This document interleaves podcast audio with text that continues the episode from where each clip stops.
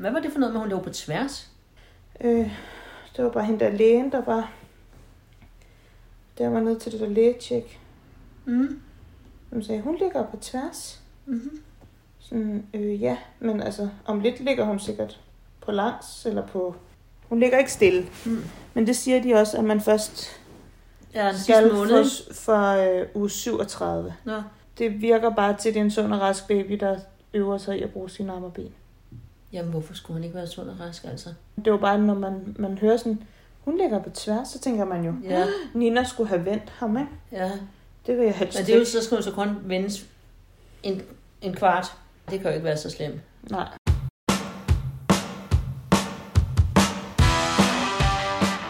Du lytter til Menneskeskabt. Min podcast om at være gravid. Du skal passe på, at du ikke bliver smelt og fed, Tanja. Er du ikke bare vildt glad? Jeg vil nok vente lidt længere med at fortælle det. Jeg har købt den her bog om vegansk kost til gravide til dig. Altså nu er graviditet jo ikke en sygdom. Jeg tror også, det handler om, hvor gammel man er, når man bliver gravid. Altså jeg tænker, der er ikke nogen grund til at købe alt muligt, før du har født. Ej, hvad tænker I med navne? Altså hvis der nu sker noget, så bliver du bare lidt skuffet. Din mormor drak der masser af vin, da hun var gravid med din onkel.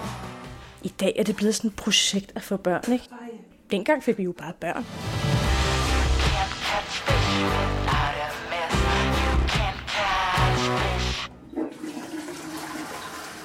Afsnit 9. En forårsrulle på tværs. Jeg har så vidt jeg ved aldrig været morsyg, som det vist hedder, når man som barn kun vil være ved mor, eller forsøger at gemme sig bag sin mors ben. Min mor er ikke typen, der gør en morsyg.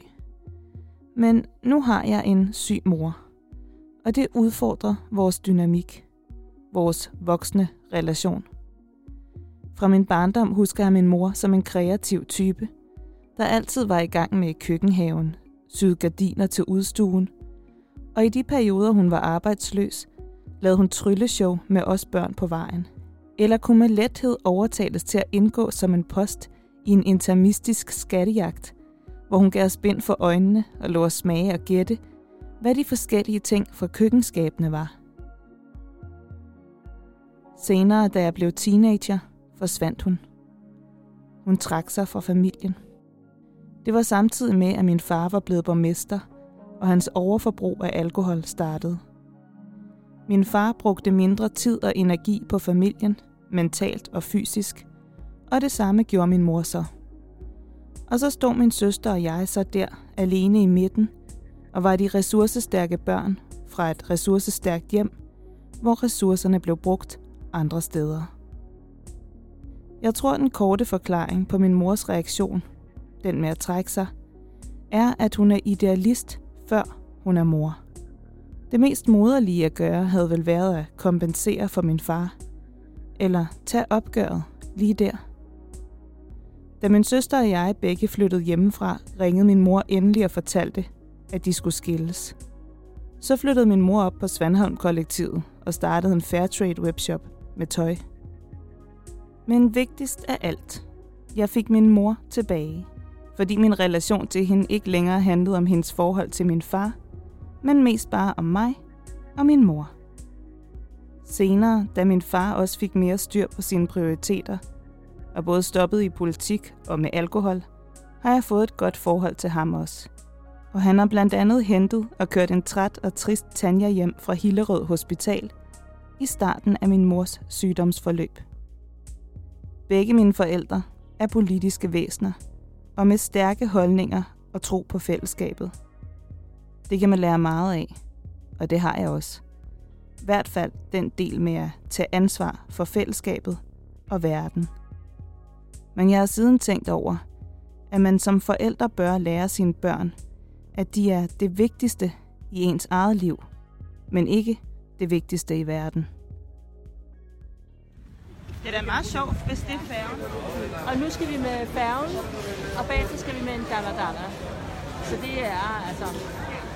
Hvis du lige holder ordentligt fast. Nå, nå. No, thank you.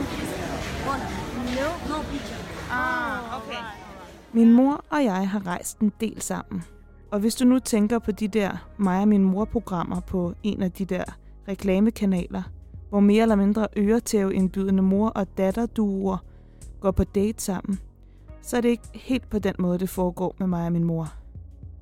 Vi har været på rejser til Tanzania for at besøge kvindekooperativer, der væver due, som min mor vil købe, men hvor vi desværre ikke forstår sproget, de taler. Eller i Indien, hvor vi er endt på Hare Krishna Hotel ved et uheld. Eller de der kiksede situationer, hvor vi ender med at løbe 10 km på den kinesiske mur for at nå den sidste bus hjem, blot for at opdage, at vi ikke har nok kinesiske yen til at kunne betale for billetten.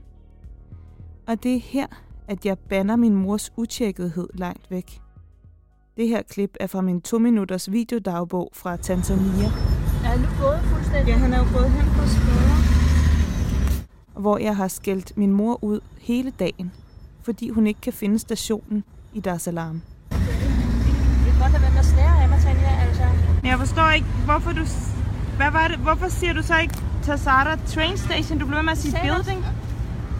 Ja. Jamen, men det er også der, man tager toget fra. Derefter får jeg dårlig samvittighed. Jeg må bare sige, at selvom jeg har været sur i dag, ikke? så er du den eneste person på, den, på din alder, som vil have rådet dig ud i det her. Ja, ja. Ah, mundo. Det er på de her rejser, at min mor værdsætter og beror på den handekraft, hun mener, jeg har arvet fra min far.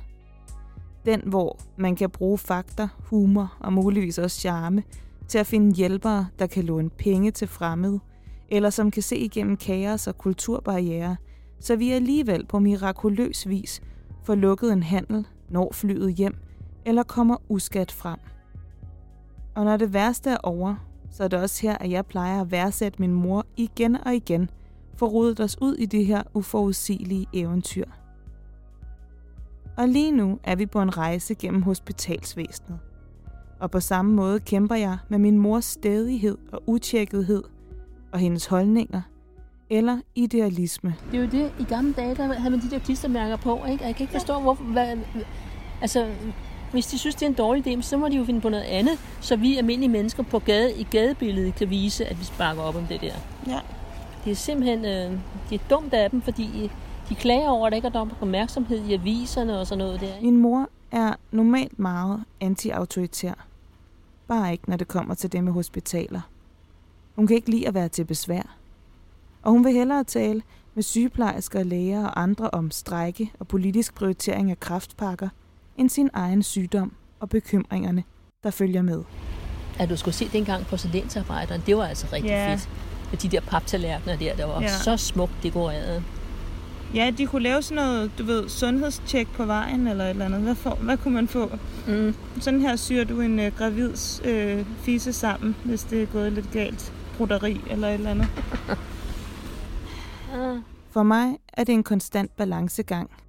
Hvornår skal jeg sørge for ikke at overrule hende og umyndiggøre hende, som hun kalder det, men samtidig også trumfe, ringe læger op, skaffe taxi, insistere, dobbelttjekke, så jeg kan se mig selv i øjnene og sige, at jeg gjorde mit. Indtil kemoen begynder at virke, og min mor begynder at spise igen, siger hun for eksempel, at hun ikke vil se sit barnebarn, altså min søsters nyfødte søn. For hvem har glæde af en syg mormor? Jeg forsøger at udfordre hende på den beslutning, men det lykkes ikke rigtigt. Hun vil holde sig væk, så længe hun får kemo og har en snabel. Men så begynder kemoen at virke. Kraftknuden i spiserøret bliver mindre. Fortæl lige, at du, hvad det er, du... Jeg sidder her og spiser omelet Mm. med øh, rødløg. Det har jeg heller ikke fået i tre måneder. Min mor er på besøg til massage. Hendes hænder og fødder bliver tørre af kemoen, og selvom hun ikke er så meget for fysisk kontakt i det hele taget, får jeg lov til at smøre hendes fødder og hænder ind i creme. Og så får vi snakket lidt imens. Altså, da jeg først fik den der Vesterhavs Ja. ost ind i munden, det eksploderede simpelthen. Jeg siger dig det. Det er også meget salt, ikke? Jo, og fedt. Ja, Og smag. Den der smag. Ej, men det smager så godt. ja. Så havde jeg det med som madpakke. Så fik jeg spist det sidste ost der, og så købte jeg så en på vejen hjem. Du har spist meget mere, end du har sagt, Margit. Jamen, jeg muligvis ikke holde dig underrettet om den del der. Det skulle Og så har jeg også spist Nutella med teske. På det her tidspunkt har min mor indtaget mere end 100 liter snabelmad. Så at hun nu kan spise selv, er et kæmpe skridt. Hvis du kan spise nu, så Jamen, må det den er jo, være- fordi kræften er blevet mindre. Hold op, mand.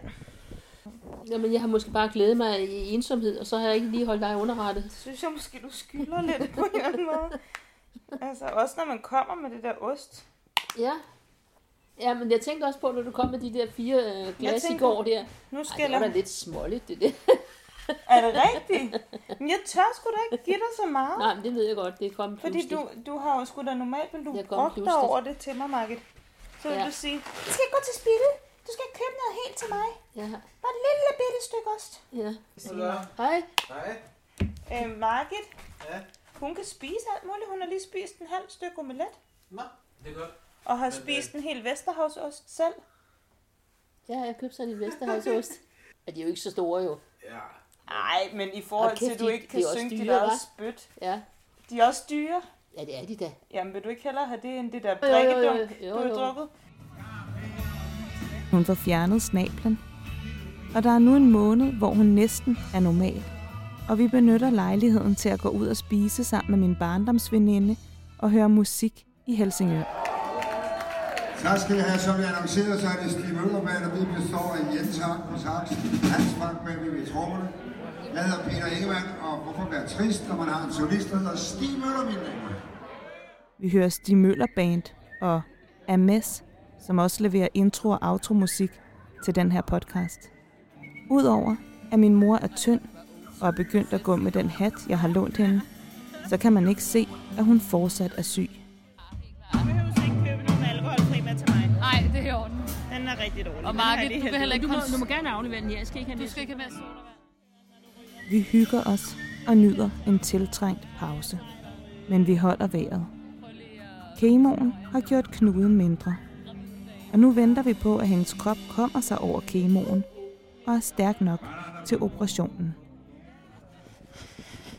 Så har jeg været til kropsterapi, og hun sagde noget af det til mig, som jeg godt ved, at jeg bærer på alt for meget ansvar for tiden. Måske altid i virkeligheden. Øhm, Den 10. august skal min mor opereres. Jeg har selv været inde til kropsterapi og fået en behandling og tager direkte ind til riget. Hun spurgte, hvad er det, der er, fylder så meget lige nu. Så det er blandt andet ansvaret for min morfar. Og sørge for, at han har det godt. Det har der ikke været så meget tid og overskud til, mens min mor har været syg. Og efter jeg er flyttet til Helsingør. Det er bare som om, jeg har været lidt på overarbejde i ret lang tid, hvad det her angår. Så nu håber jeg, at, øh, at det hele er gået, som det skal. Ellers så håber jeg kraftedme, undskyld mig, at de havde ringet. Ja. Det bliver fandme en lettelse, hvis det går. Hvis det er gået godt. Ja. Så er der lige lidt lavere skuldre og,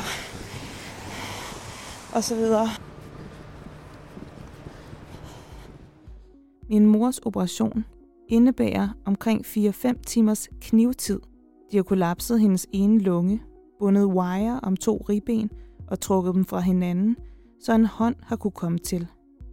De har kottet det nederste af spiserøret af og det øverste af mavesækken.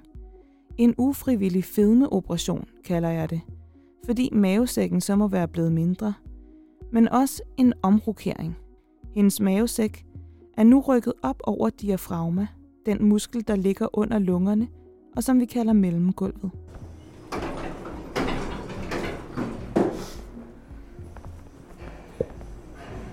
Jeg må vente ekstra tid, og en time mere end først antaget.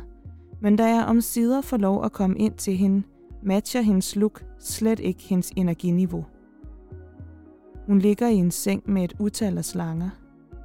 Hendes hud er en blanding mellem gul og grå og meget gammel. men hendes humør er højt. Du har godt nok ventet to timer nu, ikke? Jo, men... Det var synd. Nå, det gør ikke noget. Du skulle have ringet og sagt, øh, Ja. sad du på 12. Ja, for det startede med at gå derhen. Men det er ikke så normalt, at man må komme ind her på opvågning, så vidt jeg ved. Nå, det stod både i folderen og... Jamen, jeg, må, jeg, har, jeg har fået at vide, at jeg ikke måtte komme herned før nu. Men det er fordi, at der har været alle mulige over mig. Ja. Er det gået godt, tror du? Ja, det er gået godt. Jeg, der har lovet familien at skrive med en status på operationen, får ikke et øjebliks ro. Ved du hvad? Har du tænkt på patience og patent? Eller pa- patient? Hvad siger du? Pa- patient. Min mor, der må være høj på narkose eller noget andet, bliver ved med at kæfte op om, at det er gået op for hende, at der nok er en grund til, at ordet patient og patience er så ens. Ja, patient og patient. Ja. Har du tænkt på det? Det samme ord, eller hvad? Ja, det må jo være beslægtet på en eller anden måde. For som hun siger, så skal man have patience for at være patient. Jeg vil altså lige skrive til Birte og Henning og Nina og hej. Fordi at de har spurgt, de har jo også siddet og ventet på. Jeg siger, at jeg skriver til familien og vil fortælle, at operationen er gået godt, og om jeg skal sige noget fra hende. Altså, jeg synes som sagt, det er sjovt det med patient og patience. Det kan du jo skrive, svarer hun. Så kan du godt forklare. Tre, tre udgange. Og det er dem, der hænger hernede. De følgende uger er hun indlagt på riget. Hun har 10 slanger ind og ud af kroppen. Navlestrenge, der langsomt kan tages fra, i takt med, at hun heler. Hvad er det der en mellem benene? Jamen, det er jo katheteret. Den der? Øh, jamen, det kan, er det ikke katheteret? Jo, det... Fordi den skal ud af underbukserne jo. Ja. Og så det er det der meget mørke der, ikke? Ja, det er jo sædvanligt, at man ikke må få nok væske her. Og så Må er du der, ikke få nok væske? Det havde jeg lige en diskussion med lægen. Han mente godt, at jeg kunne få lidt mere. Har du hovedpine?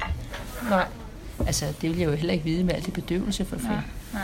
Nå, så har jeg en udgang fra såret. Det tror jeg, det er den der, der er såret. Vil du se sådan en hæfteklamme? Det Det er en bliver ri- taget ud. Det er en rigtig klipsmæt. Ja, ja. Den løber ud Det er den, der side. deroppe ved den, lungen. den er lidt utæt. Men Stadigvæk? ja, det gør ikke noget. Ja. Og den sidste, det er den her. Det er udgangene. Ja, det er tre udgange. Hun er indlagt i 8 dage og lægger ud med intravenøst kost igen for at skåne mavesækken. Nå, og så er der indgangene. De er så oppe. Ja, der får jeg jo ikke særlig meget. Men det er godt, jeg er op. Jeg er godt fedet op. Godt. Jeg har Men tre du har her, ikke? to eller tre i halsen. Ja, det er sådan lidt. Okay. Det er meget, og så har man også sådan en ekstra her, hvis det skulle være. Da hun udskrives, skal hun følge en kostplan med blød mad og masser af protein og fedt. Og hun udvikler en konspirationsteori om, at riget må være sponsoreret af Arla med alle de mejeriprodukter, de vil have hende til at indtage. Men du virker altså rimelig frisk. Ja, Du skal lige huske... Jeg har det også godt, og det var også derfor, jeg blev så utålmodig at sidde der "Nå, nu går jeg kraftigt med selv en tur. De der sygeplejersker har jo ikke tid til at gå rundt med mig på den her, altså så lang tid, som jeg har gået rundt jo. Ja, men kan du så ikke bare spørge, hey, er der noget til hinder for, at jeg gør det? Det kan du sige, at jeg er. Jeg er ikke blevet stoppet. Nej. Men Og så er der den sidste, det er den der om i ryggen. Den Nå. hænger der. Ja.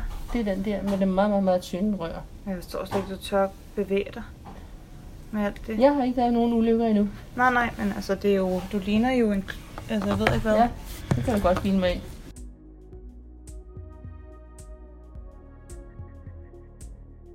Der har været en kirurg, Sige en af de der med knive, der har været i dag, og fortælle mig, at det gik godt. Ja, det har jeg lige brug for at vide, fordi Ja. ja, Men en af de der med hat på, du ved, og helt grøn. ja kom og sagde, Ja, det gik godt. Vi har Ja. ja. fjernet det, vi planlagde at fjerne. men Tanja, jeg synes altså også, det, det er mere rimeligt, at det er patienten, der hører det. Jeg kom sådan til at tænke på, den, den gang, hvor du bare ringede til Hillerød. Jamen, jeg er datteren. Hvordan går det med hende? Hvad? Og her, der stod der i folderen, at de må ikke oplyse, når man ringer. Der, på det tidspunkt havde jeg jo oplyst mit telefonnummer, gud ved hvor mange gange. Okay. Hvor det stadig ikke var blevet skrevet ind de rigtige steder, og jeg hele tiden skulle oplyse det igen, når jeg kom. Ikke? Mm. Altså, og Margit, lad os Ja, ja. lige blive enige om, at De var ikke så tjekke derude på hele Nej, det var de altså ikke. Jeg havde bare flere oplevelser, Ja. hvor jeg følte, at jeg ligesom... Det er mindst, de begå fejl. Og jeg tror også, de er presset. Og så tror jeg også, Det tror jeg jeg også. tror også man er ansat alt personale, der overhovedet er. Ja. Vi er nede og skrabe. Ja. Det tror jeg også. Det er bare for at sige, at jeg er altså ikke dårlig samvittighed over Mm. at ringe ud og sige, Hallo, Mm. hvad sker der? Jeg synes bare, det var principielt forkert. Det sagde jeg også til den, dengang, tror jeg. Ja, ja. Men jeg synes bare også, der er noget, der hedder øh, en krig og kærlighed, der gælder alle knep. De næste to måneder skal hun komme sig efter operationen.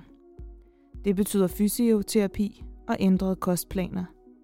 Men det betyder også, at hun er så meget tættere på målet nu.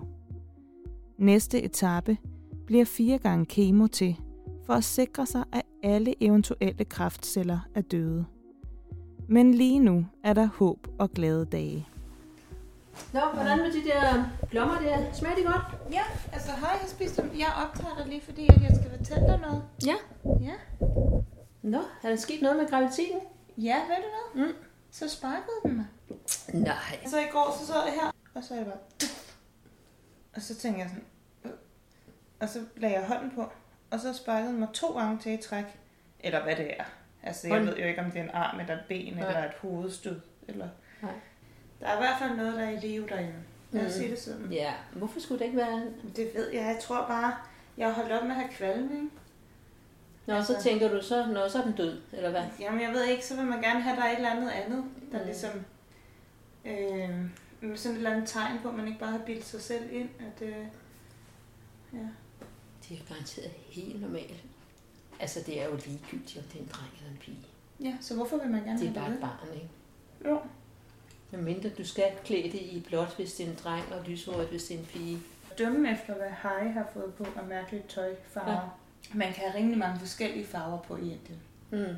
Ikke? Jo, Bare man har farver. det kan man også se. Og ved du, hvis der er nogen, der stikker hovedet ned i barnevognen og siger, sikke en sød lille pige, og det er sådan en dreng, så behøver du jo ikke sige noget. Men så siger du bare ja. Ja, ja, men vi ved jo heller ikke, om de føler sig, som Tippe sagde. Vi ved jo ikke, Nå, om de nej. føler sig, som de, de ligner. Mm. Eller hvad man siger. Det drejer sig om at nedbryde så mange kasser som muligt, ikke? Ja. På den terminsgruppe, jeg er med i på Facebook, bliver der talt om cravings. Nogle kan ikke undvære risengrød om sommeren. Andre har brug for pebernødder i august. Og kæresterne bliver sendt afsted på mere eller mindre umulige missioner. Selv har jeg ikke de store cravings. Det er mest rebellen i mig, der rykker i bestemt retning. Jeg har lyst til mere lakrids, end Sundhedsstyrelsen anbefaler. Mit kaffeforbrug er også højere end rådene.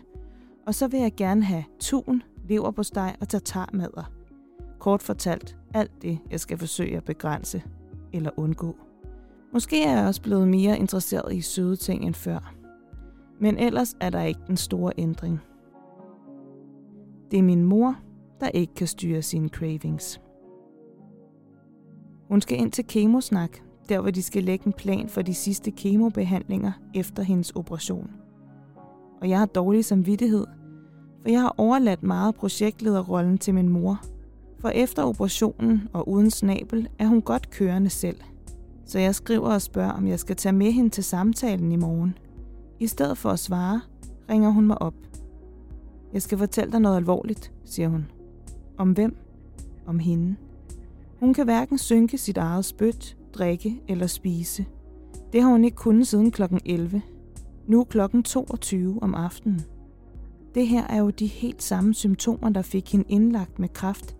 Kan den være kommet igen, tænker jeg. Jeg ligger i min seng med et bankende hjerte og angstenergi i kroppen. Min mor vil ikke ringe til hospitalet. De er jo gået hjem dem på afdelingen, påstår hun. Det gør de klokken 3, ved hun. Jeg prøver med diverse strategier og overbevisninger om, at hun skal have hjælp nu, jo. Hun beder mig straight up om at droppe det. Og forbyder også mig at ringe til hospitalet. I stedet er hendes plan at troppe op derinde næste morgen på ride, hvor hun jo alligevel skal til kemosamtale, og så få tjekket op på det der med, at hun hverken kan synke eller drikke eller noget som helst lige for tiden. Jeg får heldigvis tilladelse til at gøre hendes selskab. Så jeg bruger et par timer mere den aften på at få lavet podcast-afsnit færdig til en kunde, så jeg kan tage med ind næste morgen. 7.55 tager vi cykler med toget fra Helsingør. Vi sidder i et fuldstændig proppet tog med vores cykler. Vi har taget to handicappladser i togkupéen. Vi ser ikke handicappet ud. Min gravide mave kan endnu ikke retfærdiggøre et handicapsæde, og min mor er bare en ældre dame med en grim hovedbeklædning. Sådan Gita Nørby-turban, jeg har givet hende. Men på den her strækning signalerer det mere bare Nordsjælland end kraft. Så da min mor gør ansøgning til at rejse sig, siger jeg, vi må godt sidde her. I det hele taget burde vi have taget en taxa, tænker jeg, men jeg har ikke energi til den magtkamp nu. Jeg vil gerne optage hendes kølige væsen, hendes ord om, at jeg gør det hele værre ved at bekymre mig.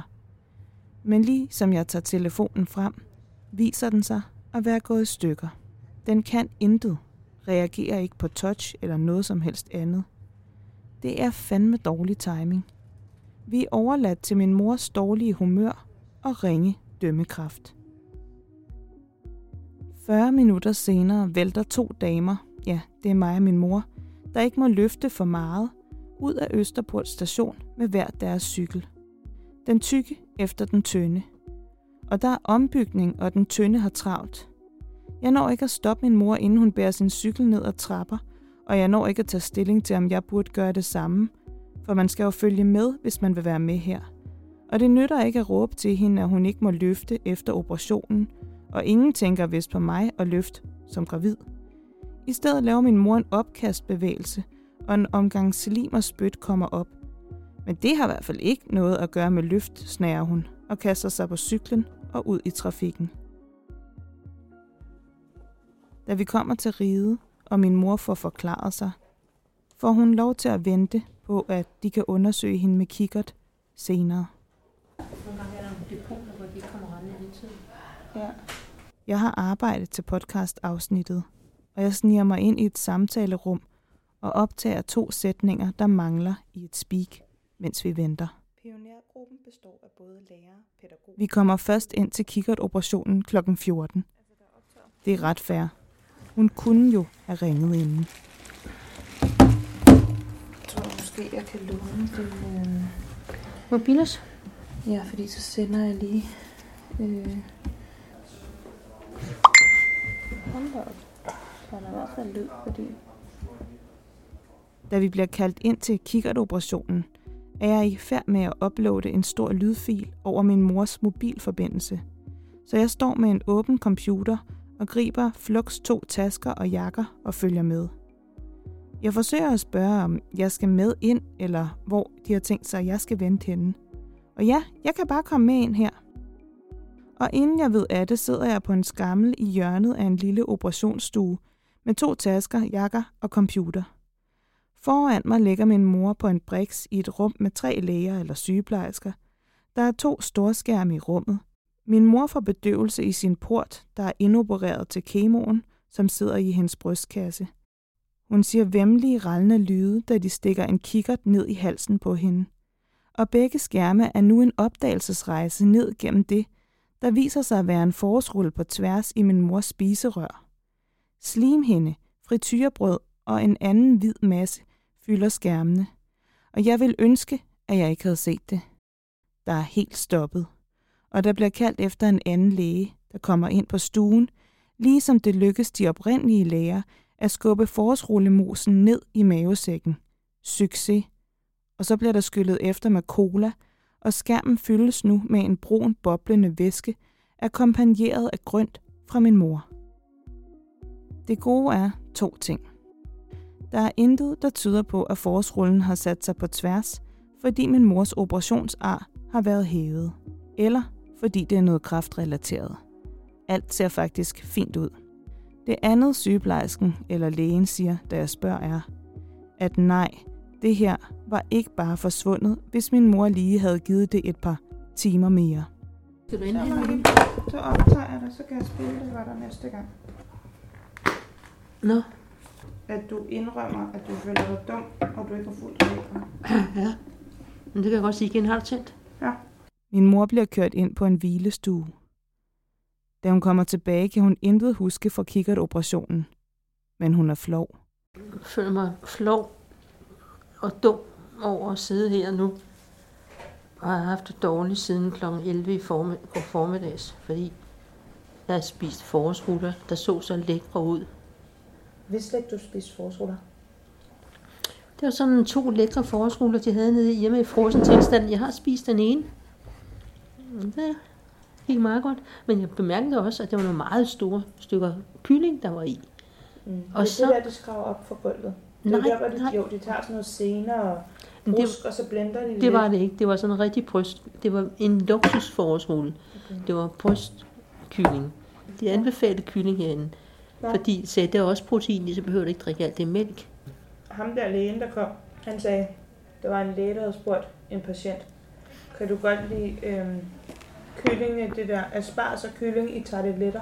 Ja. Ja, og det kunne den virkelig godt lide. Det må du ikke få mere. Nå. Fordi asparges har travler, og kylling har travler. Nå. Hun kan godt selv se, at det her måske ikke er den fedeste dag, jeg har haft. Jeg selv er temmelig don. Jeg har ingen telefon. Jeg er blevet i rettesat af en dame, der ikke har spist, som hun skulle, og som har haft en forårsrulle på tværs.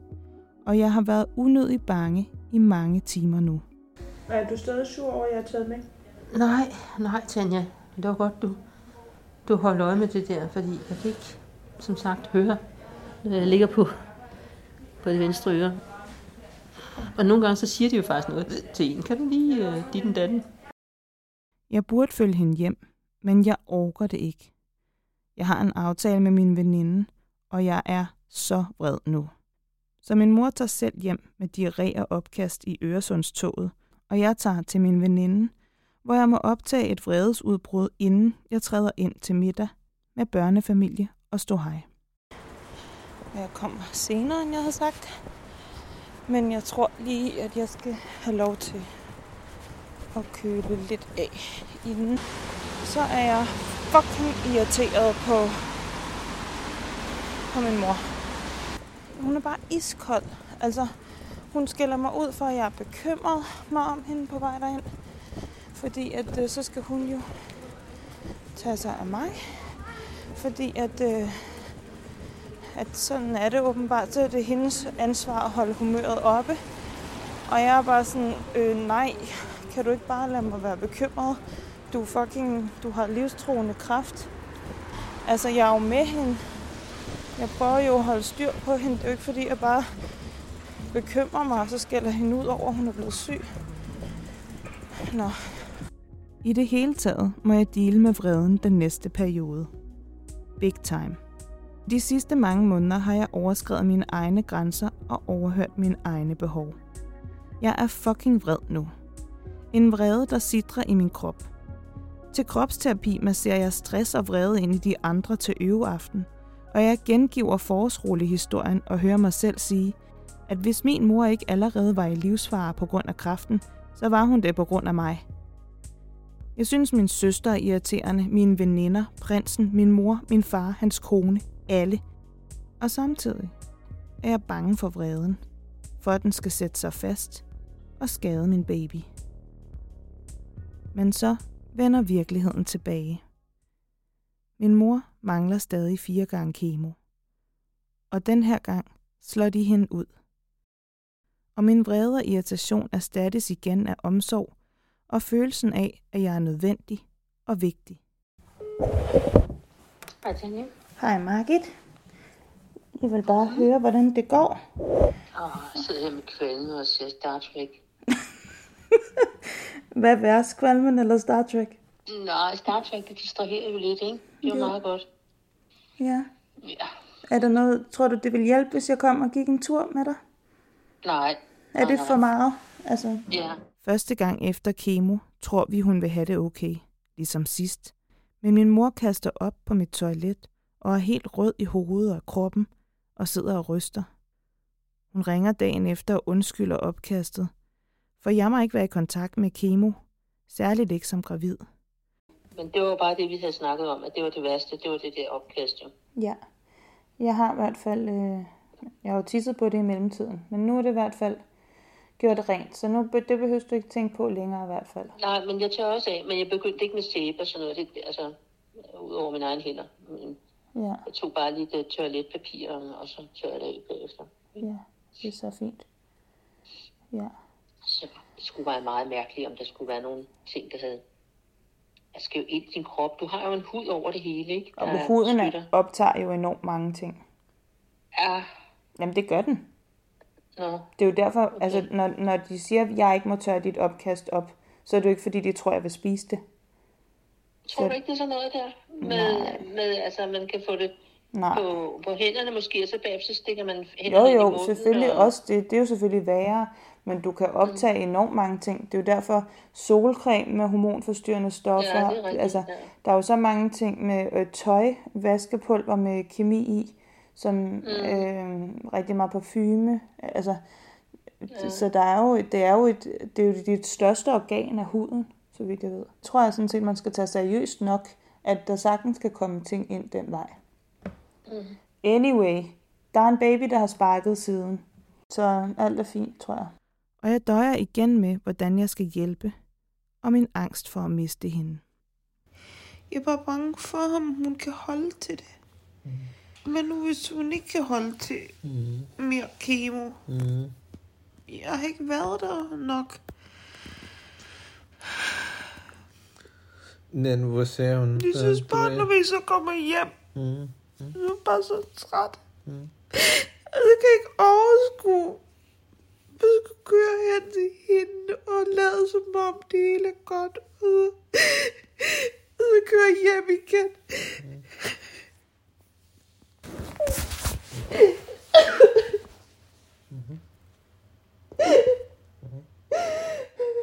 Hvis der er et problem, du går over til hendes hus.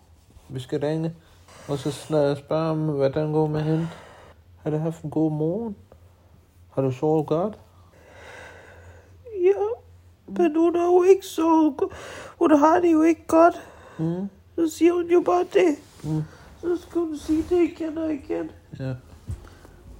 Selvom kemoen den her gang er værre for hende, og hun døjer med konstant kvalme og sidder og ryster i sin sofa, når hun kommer hjem, så begynder hun at få det bedre. Eller så kommer afslutningen på hendes behandling alligevel tættere på. Ja, ja, men jeg glæder mig til det hele overstået. Og så sagde de, at øh, Nej, der er to uger til. jeg skal til samtale om tirsdagen, og det er så en lang samtale, fordi det er afslutning. Det er med min kontaktlæge. Jeg tror ellers, det var hende, der var på barsel. Så har de nok fundet en anden kontaktlæge. Jeg har altså heller ikke styr. Jeg synes, vi Det er da lige set- meget. De er, de er gode alle sammen. Jeg har da ikke truffet nogen, der var dumme i nakken. Nej. Det skulle lige være ham der, der kiggede på dig hele tiden. Ja. Ja. Det er jo ikke rart at se på de syge patienter, når der sidder sådan en ung smuk en ved siden af. Nej, det er selvfølgelig rigtigt. Der er en, der bare sidder max kvalme. Det kunne han ikke se, men han kunne se, da jeg tabte briller ned i spytposen. Ej, har du tabt dine briller ned i spytposen? Ja, det var der, han sagde hovsa. Det har jeg da aldrig lagt mærke til. Var jeg Jamen, med det, der? skal, jamen, det, det var jo dengang, hvor vi havde Ad, de der... ulækkert, Maja. Nej, men det, det, Det så, er da så langt... ulækkert. Nej, den faldt ikke helt dernede. Sådan var det ikke, men altså... Jeg skulle have, have mundstyk, hvad hedder det, mundbindet af, for at spytte ned i posen, og så samtidig så faldt brillerne af. Og jeg tror, jeg begynder at værdsætte, hvor irriterende min mor kan være, når hun er rask. Eller jeg begynder at se hendes irriterende sider som et raskhedstegn, om ikke andet. Et tegn til mig om at kunne trække mig, rulle med øjnene, grine af hende og fokusere på mig selv. Det er et raskhedstegn, når hun fortæller prinsen, at han ikke skal bidrage med noget til Thanksgiving-middagen. There are no chores for you, Heil, uh, No. this time for Thanksgiving, because Morten took it, took the Waldorf, Oh. so Og jeg tænker, hvem er du til at bestemme det? Han er min prins. Nina and uh, Jens Jeppe, they're going to make the sauce. Yeah. So actually, you don't have to uh, come early to No. do anything. You Then- just come uh, 18 hours. Yeah. Eller når hun retfærdiggør, at han ikke gider kigge på fotos fra da min mor var gravid med mig. Jamen, det er jo altså vinter, som du kan se. Og du kom jo ud den 8. maj. Og så havde jeg også sådan en der, som jeg havde lavet sammen med Jane. Jamen, det er jo koldt nede. Burkan. En poncho. Ja, poncho uden på trøjen. Hi, Jeg hører you're ikke så meget. supposed to also see Okay, hi, you can sit here. Hvordan du something, Danny? Hvad laver du? Han må gerne lave noget andet. Hvorfor? Når... Men han skal jo se de gravide billederne. Nej, lad dem det bare for fanden. Det er jo nok mest dig, der interesserer dig for. Så nu begynder jeg at blive... Er det så? Ej, nej, det ser jo helt sindssygt Ja, det var ud. helt vanvittigt. Helt vanvittigt. Hi, can you not look at this, just so you see what, how prepared you are? How, how bad it can get. Er det dig? Ja. Der er du lidt tyk. Ej, jeg synes, man må ikke sige til, til dem, der lige er født, at de er tykke. De skal have lov til at tage det lige så langsomt. Okay, så du må godt sige til mig, nu at jeg smelter fed, ja. men ikke når jeg har født. Nej. Så lades du som ingenting. Så siger hun bare, nu ligner hun en kone. Ej, hold nu op. det sagde jeg også. Eller når hun beder os om at komme og hjælpe med at mure noget op, men hun ikke har styr på cement med mere, og jeg tænker, at det er et dumt DIY-projekt, der ikke virker, men bare gør, hvad jeg bliver bedt om. Der skal der sand og vand i. Er det sandet, det der i posen? Ja. That is something I had to buy. Because they say uh, sand from the beach is uh, salty. Ellers ville du bare have taget sand med snart. Ja da. Er du sikker på, at it's the right ratio? I don't think so. That, I think it's, it needs more cement, but Jamen, det har vi ikke. there's also some tree roots in it, so...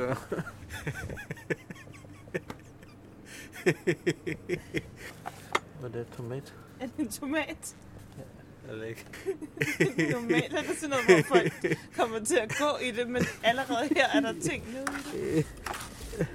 Ej. Men forårsrullen har også sat et aftryk. Eller også er det hele kraftforløbet. Hun er i hvert fald blevet bedre til at modtage og spørge om hjælp. Blevet bedre til ikke at spille helt, som en sygeplejerske har kaldt det. Og i takt med, at min mave vokser, begynder min mors moderlige omsorg at vokse frem igen.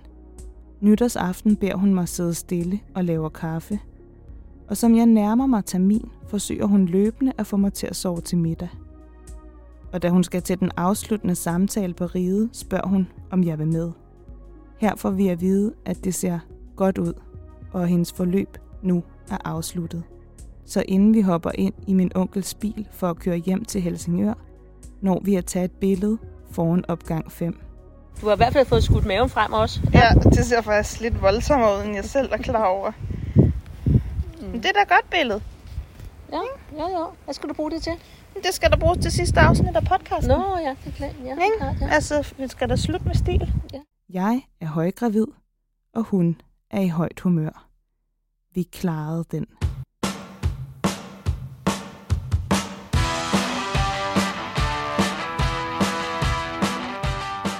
Må du godt løfte den der, når du er gravid? Nej, nu skal jeg så ikke give barnet et mærkeligt navn, vel? Du skal i hvert fald ikke bruge parfume eller neglelak. Det kan godt være, at baby har en penis. Det kan godt være, at baby har en vagina. Men man ved jo ikke, om de føler sig som en dreng eller en pige. Er du sikker på, at der ikke er to? Det er jo altså, dybt uansvarligt at tage vaccinen, når man har et levende væsen inde i sig. Det er jo egoisme. Ej, hvor er det flot, at din kæreste han ikke drikker, nu hvor du er gravid men har du tid til. Mærk yogaens effekt på dig, din krop og din baby. Namaste. Can't catch fish, you are a mess. You can't catch fish.